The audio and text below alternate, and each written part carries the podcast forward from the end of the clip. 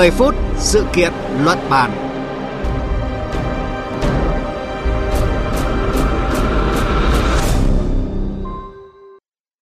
Biên tập viên Thúy Ngọc kính chào quý vị và các bạn đang theo dõi chương trình 10 phút sự kiện luận bàn trên kênh thể sự VV1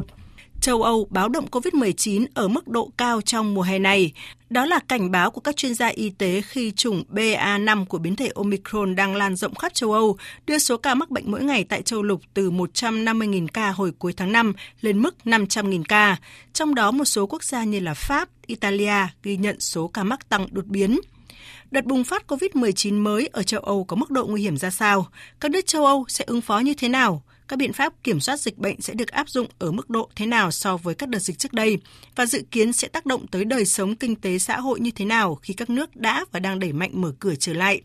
Những vấn đề này sẽ được làm rõ trong chương trình 10 phút sự kiện luận bàn hôm nay với sự tham gia của phóng viên Quang Dũng, thường trú Đạch Nói Việt Nam tại Pháp.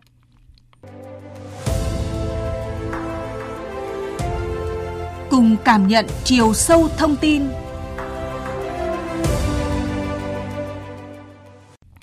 Dịch bệnh COVID-19 đang gia tăng tại châu Âu. Báo động COVID-19 sẽ đạt mức cao trong mùa hè. Những cảnh báo được minh chứng bởi những con số cụ thể.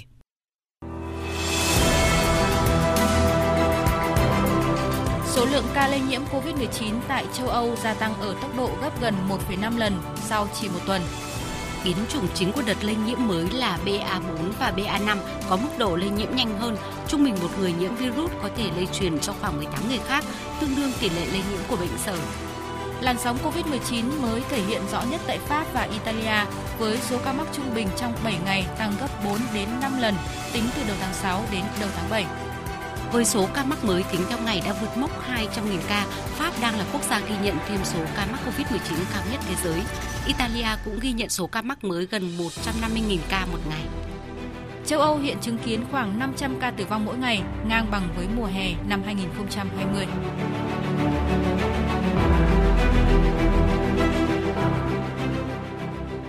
Thưa quý vị và các bạn, các nghiên cứu ban đầu cho thấy kháng thể có được nhờ vaccine hoặc những lần mắc bệnh trước dường như kém hiệu quả hơn đối với BA4 và BA5 là các biến thể phụ của Omicron.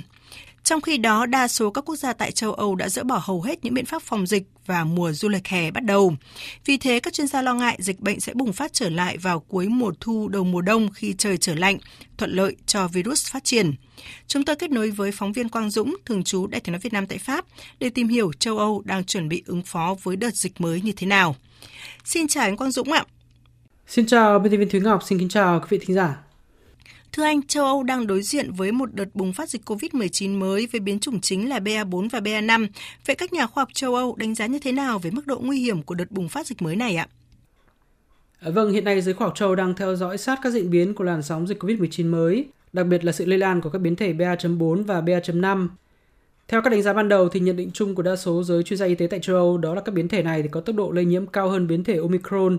vì có những đột biến giúp cho virus SARS-CoV-2 lần tránh tốt hơn hệ miễn dịch cũng như là vaccine.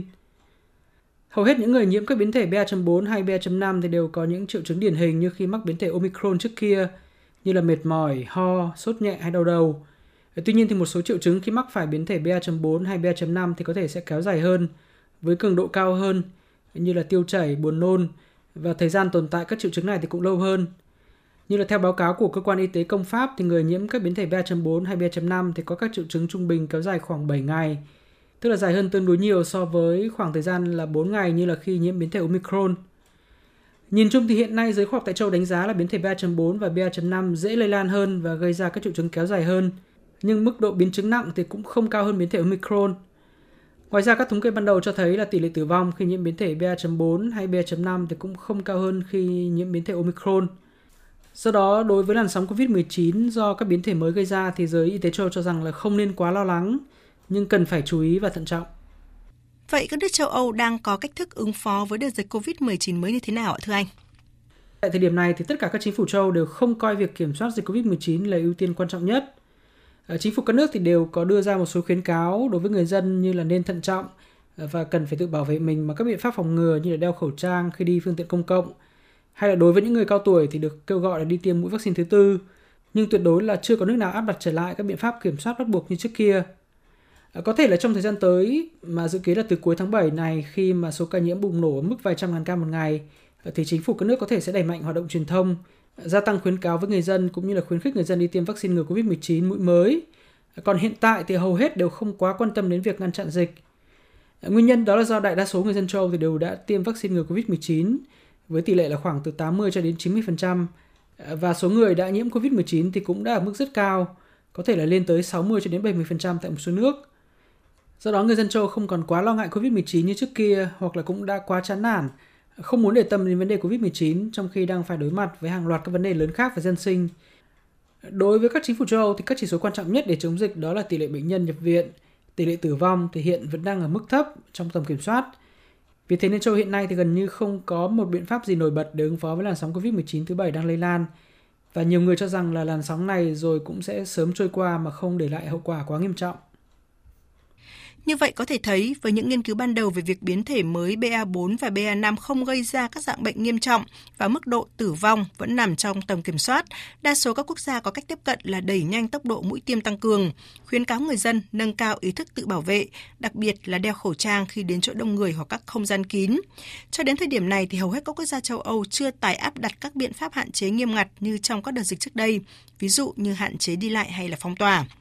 Thêm Quang Dũng, chúng ta còn nhớ là các biện pháp kiểm soát dịch bệnh nghiêm ngặt trong hơn 2 năm trước đây đã từng khiến cho nền kinh tế thế giới nhiều nước lao đao như thế nào. Vậy việc phải áp đặt một số các biện pháp để ứng phó với đợt dịch mới liệu sẽ mang lại tác động như thế nào, nhất là khi mà nhiều nước châu Âu đã và đang thực hiện mở cửa trở lại ạ? Ờ, trong tuần trước thì chính phủ Đức đã giao cho một nhóm chuyên gia tiến hành một nghiên cứu và kết quả cho thấy là hiện tại thì gần như không thể đánh giá được mức độ hiệu quả của các biện pháp chống dịch đã áp dụng trong quá khứ nếu như đem ra áp dụng lại đối với làn sóng dịch hiện nay. À, nguyên nhân là do đã có quá nhiều thay đổi ờ, từ tỷ lệ tiêm vaccine ngừa COVID-19 trong dân chúng, à, tỷ lệ người đã nhiễm COVID-19 không chỉ một lần mà còn nhiều lần, cũng như là mức độ tự nguyện chấp hành các biện pháp chống dịch của dân chúng hiện nay thì đã khác xa so với năm 2020 hay 2021. Do đó, chính phủ Đức cũng không áp đặt các hạn chế chống dịch nào mà chỉ dự định sẽ hạ độ tuổi tiêm mũi vaccine tăng cường bắt buộc đối với người cao tuổi là từ 70 tuổi xuống 60 tuổi Ờ, tình hình ở Đức thì cũng giống như nhiều nước khác ở châu Âu, đó là hiện tại sau khi mà toàn bộ các hạn chế chống dịch đã bị gỡ bỏ thì cuộc sống tại châu Âu đã hoàn toàn quay trở lại bình thường như trước khi đại dịch diễn ra ờ, và đa số người dân cũng không còn lo ngại hay là có ý muốn quay trở lại với quãng thời gian phải sống trong phong tỏa hay là bị hạn chế như trước kia. Ờ, việc đưa ra các biện pháp chống dịch COVID-19 mang tính áp đặt hiện nay tại châu Âu là hết sức khó khăn và các chính phủ cũng không có ý định đó. Hầu hết thì đều chỉ dừng ở mức khuyến cáo và trừ khi là làn sóng dịch hiện nay có những thay đổi quá lớn, đe dọa nghiêm trọng sức đến sức khỏe của người dân hay là hệ thống y tế thì khi đó các chính phủ mới có những biện pháp cứng rắn hơn.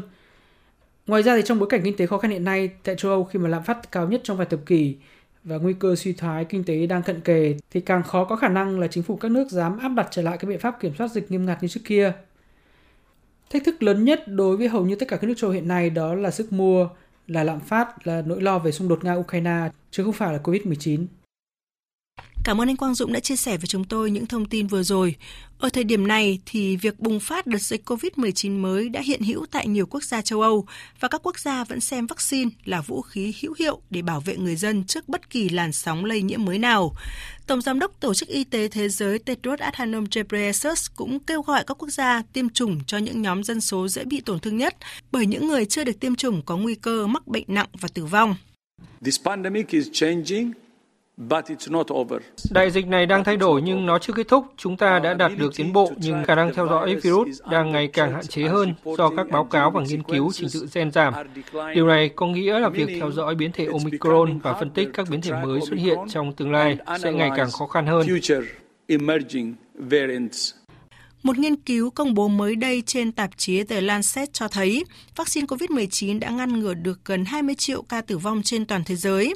Nghiên cứu được thực hiện dựa trên dữ liệu thu thập tại 185 quốc gia và vùng lãnh thổ. Đây cũng là nghiên cứu đầu tiên ước tính về số ca tử vong đã ngăn chặn được trực tiếp hoặc là gián tiếp nhờ vaccine COVID-19.